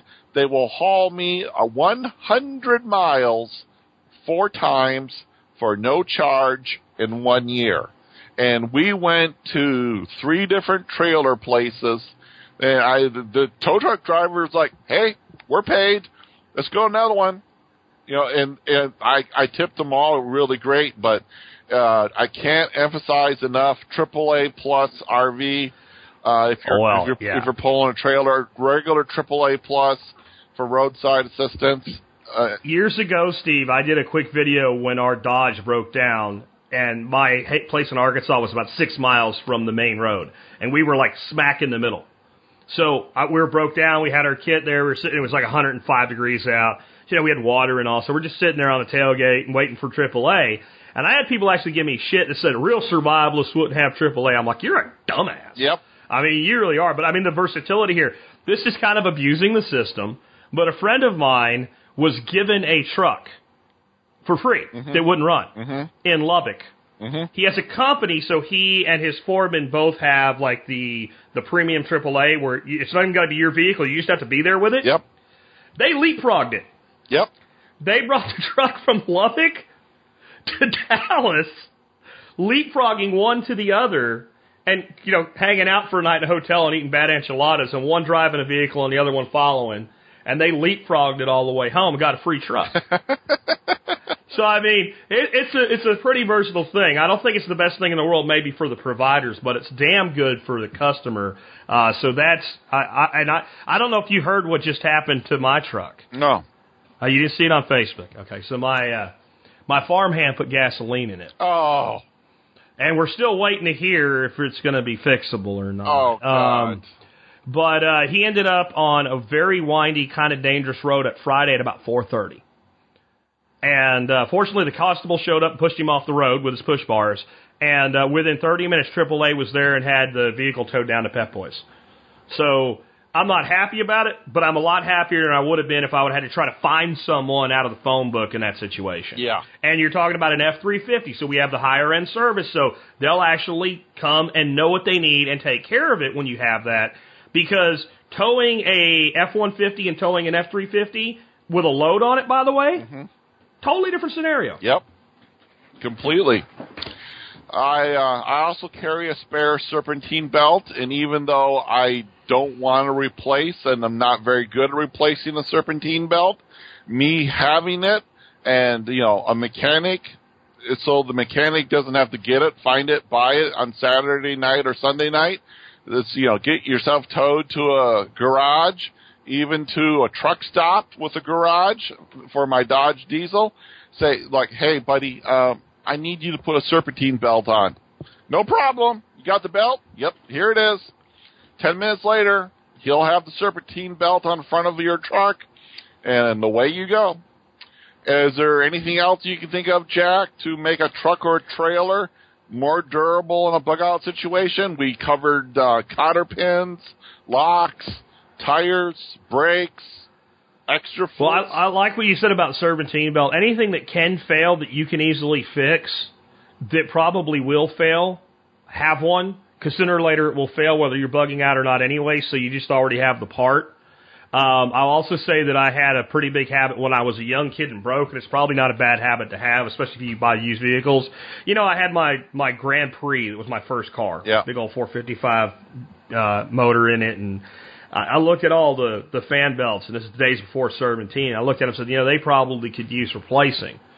So I, I went down to the parts store, and you know they're like eight bucks a piece. So I bought all the belts, and I went ahead and bought the top and bottom radiator hose, and I replaced them. Mm-hmm. What do you think I did with all the heavily worn but not worn out belts and hoses? Put them in the trunk. Put them in the trunk of yep. the car. Yep. Because I'm not going to drive around for the next 20,000 miles with that part, but if I break down, it's already there. So even if you generally don't do your own repairs, I when you go in and you get a serpentine belt replaced or a hose replaced, always ask for your original part back. yep. Keep it. Because you you may end up in a scenario. Let's say you don't even know how to fix your car, Yep. but you manage to limp into a shop when everybody else is there. Well, you know this is actually a pretty easy repair, but we don't we don't have one of these in stock. You have to wait till Tuesday. I got one in the trunk Yep. right? And I mean, all of a sudden you're in the front of the line, and and you know you may have like some shops when you do that they kind of think maybe you're not trusting them or whatever. Well, first of all, I don't trust you. Right? First of all, I don't. Right. So when you tell me something needs to be replaced, I, I always kind of want to see why. But you know, I don't care what it. You know, I'm not going to keep an air filter or something like that. You can run without an air filter if you have to. You can stick a freaking sock in there. But Yep. um, when when it comes to something that when it's broke, the vehicle won't run, and it's not broke yet, but it needs to be replaced. Always save it. Um, and I mean, it'll stay in the trunk till I trade the car in. Yep. I mean, that's that's the way I look at it. So that's what I would add. Now we've gone kind of long. Yep. So what I want to do is jump ahead in our outline because there's one thing you really wanted to cover today, and then we'll wrap up. What's that? The- well, it's it's it's the other side of the pooping question. It's peeing question. Oh. It says uh, you, you you got a couple questions, and one is basically if I got to pee right now and can't hold it, especially someone's daughter has to pee right now and won't pee in the car. What are their options? Yeah, um, let's see. Here we go. Okay, basically, it's a combo. que- I had three questions on this, so I comboed it into from Steve, me. So basically, it's I gotta pee. I gotta pee now, right now. I can't hold it.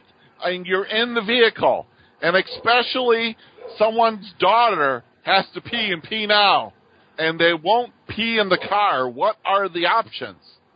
you know, I take this stuff seriously. I, I, I I've been working on these notes for this show for the last three weeks. So I buy stuff. I went Amazon, bought stuff, and you know what? I tested it. I'm very serious, and I'm very passionate. As you have heard from the one through ten rating of a Steve rant What uh, from Jack about me No. needing medical marijuana sometimes. be done in maybe Uh, I found on Amazon, and I personally tested. I think this is the best solution. Uh, go to p1234.com. seriously, uh, seriously, I own p1234.com. But uh, Jack will T-spaz this item, or it's at p1234.com. It is a Cloud City unisex portable urinal potty device, reusable for car emergency funnel camping travel. Uh, toilet pee bottle. It works on male and females. It's a nice hygienic cup of decent size. It'll go over male genitalia. It'll go over female genitalia, and a soda bottle. You know, they all got the same size hole, so two liter or half liter or one liter, uh, whichever one you want, will go onto it, and you can pee into it standing up. Yes, I've peed into it, into a two liter bottle, standing up. I have rolled over in bed and peed off the side with this into the bottle. That works. I've peed uh, laying back in a chair into it. It works. You can pee into it. Sorry if I'm talking about you. Know, I said uh, piss in front of a bunch of Mormons at uh, uh, and, and they were all chuckling. I go, what? They go, piss is a, you swore. I go, piss isn't a swear word. I said, I said, shit's a swear word, not piss. And then they were giggling even more. But anyways, um, it's supposed to be good enough that a female can urinate in a vehicle. Now, I did not have, excuse me, I need a volunteer from the audience. I didn't have one of those. So I haven't verified that a female, female can pee in it, uh, in the vehicle. Uh, pee into a bottle is okay. You can pour it out anywhere. You got someone tailgating you, uh, take the bottle and pour it out the window and let it go over their front hood. They won't tailgate you anymore. So maybe your daughter won't pee in the vehicle, but if you pull over, she can go into your bug out trailer and shut the door and she can pee standing up. So just pull over and then have her go and just get back in traffic but it's you're stuck in traffic for 14 hours trying to evacuate from Houston because of the hurricane for ten dollars on Amazon. I'd say it's a winner. Now, if you want to see a video of this being used in a vehicle going down the road, just go to p p e e one two three four dot com and there's a video there. I'm, I'm, hey guys, I just got to say, you you got to do it. I know you think he's he's punking you, and you don't think when you go to p1234.com you're going to see anything, but you will. You got to go check it out. I will say, I, I will say on this little product, there's a time in my life where I really wished I would have had one. I was heading through the, the north side of New York City, coming back across into New Jersey, coming across the Tappan Zee Bridge, mm-hmm. and got in one of the worst traffic jams I've ever been in my life and it was over two hours that I was stuck there, and I had to pee a little bit when it began. Yeah. And there was a soda can on the floor of my car, and I looked at it awful hard. it just didn't seem practical. And I was within, you know, a couple seconds of stepping out of the car and peeing in the, with, with, you know, thousands of people and, and just hoping nobody called the cops for indecent exposure or something like that. And we finally broke loose and I was able to get somewhere and go. But I, I would have used it. Yeah, and I wouldn't have been at 70 miles an hour. It would have been like at crawl speed, you know. Um, but that's definitely, I mean, we do need to think about these hygienic things. Uh, it's definitely necessary, and I'm glad you know you, you brought it to, to to to to bear today, so to speak. And uh, people got to go check out p1234.com. They got to do it. they have to do it. Oh, who'd think I would have p1234.com? I, I'm not even surprised. If you told me that you own supercalifragilisticexpialidocious1234.com or anti-disestablishmentarianism1234.com, I would believe you. So I think people need to go check it out for themselves. That's all I'm going to say. So, hey, Steve, we're going to have to uh, get back together the, first uh, Tuesday of next month and do part five. Uh, yep, we're going to do part five because uh, we only got through halfway through the notes I had for today. Uh, we could go on for another hour and a half, but that would make the show too long. So it's going to be the first Tuesday of next month. Uh, look forward to it. I get it's more awesome content. Again, it's all from you guys. Again, I I take your questions and I go off and I buy things and I find answers for you uh, and bring them to you for this show. Uh, I run my notes by some trusted people and get make sure I have all the solutions put in there uh, for different things. And uh, I think this is really some of the best overall preparedness. You know, someone's going to say, "Hey, I want to know about preparedness." I'm going to say, "Go listen to Bug Out shows one through 13." Yeah, I think that's going to be exactly how we're going to end up with this.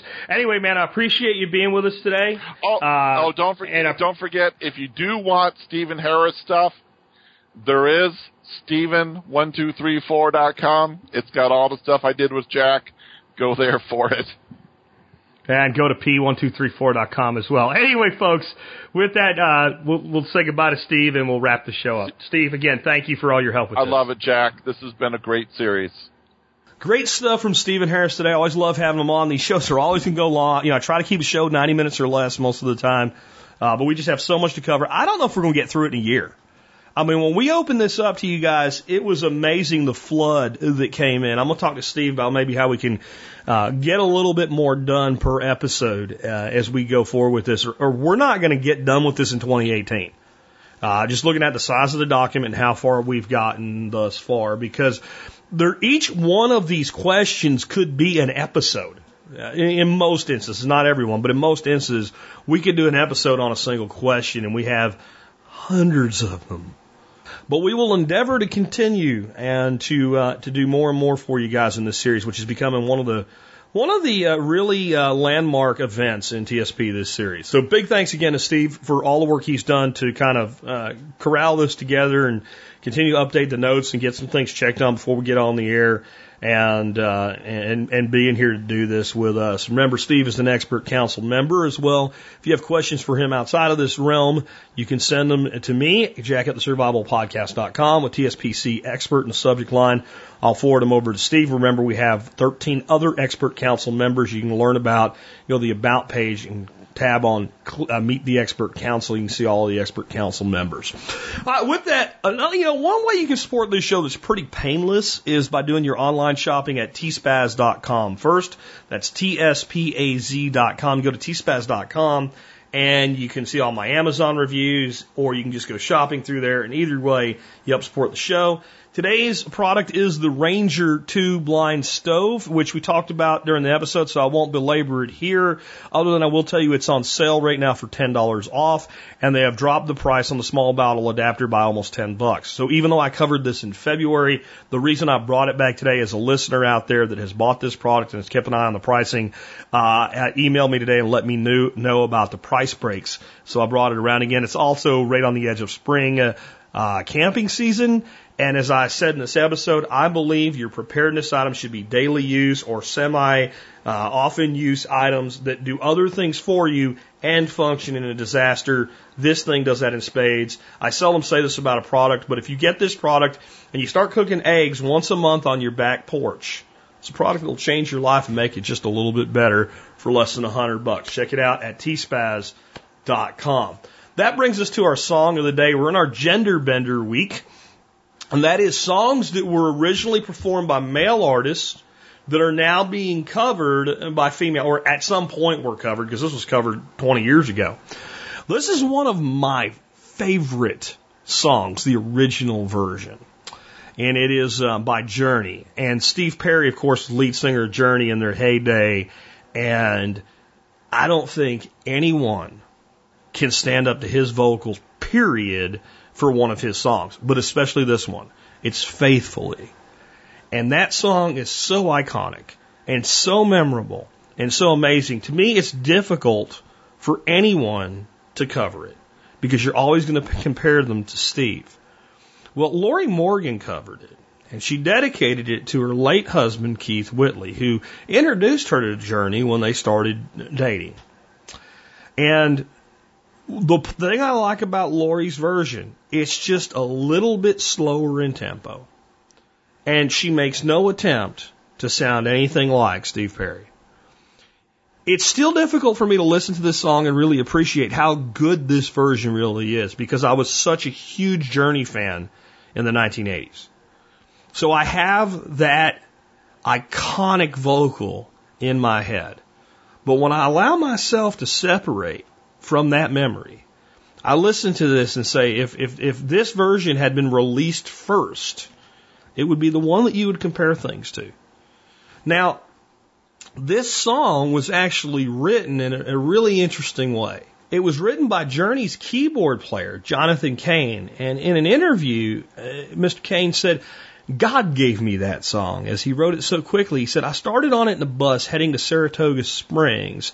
I woke up the next day with a napkin on the side of my nightstand and I looked at the lyrics, Highway Run into the Midnight Sun. Then I got this supernatural download. The rest of the song is history. I wrote the rest of it down almost fa- frenetically. I'd never had a song come to me so quickly uh, that was an anointed. It almost felt supernatural. Literally in 30 minutes, I had written that song.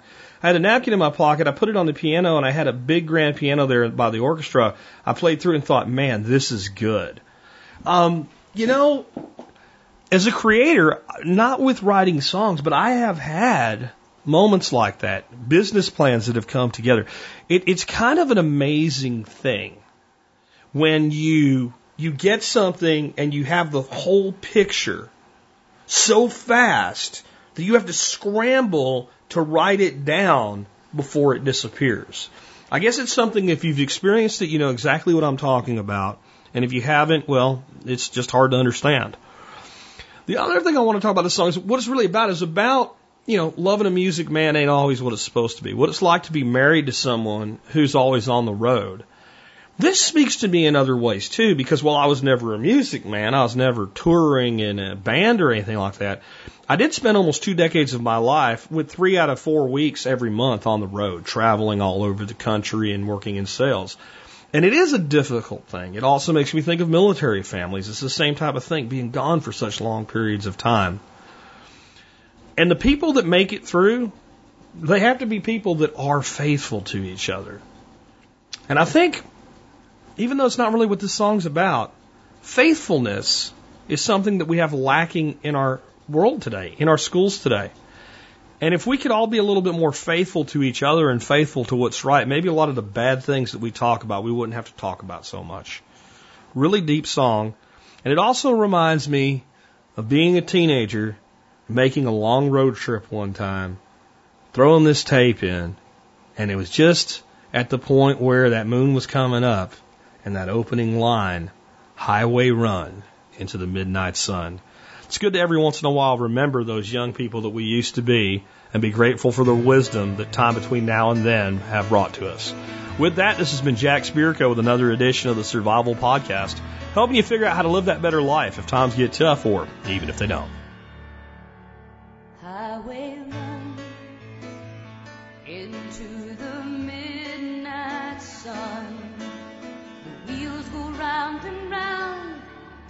my mind.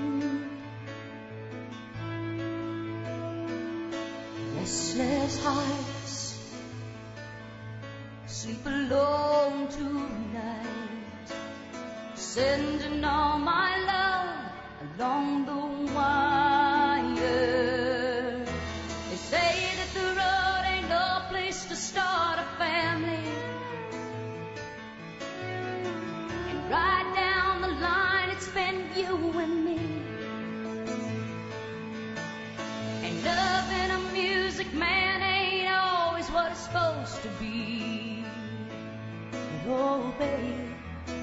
stand by me. I'm forever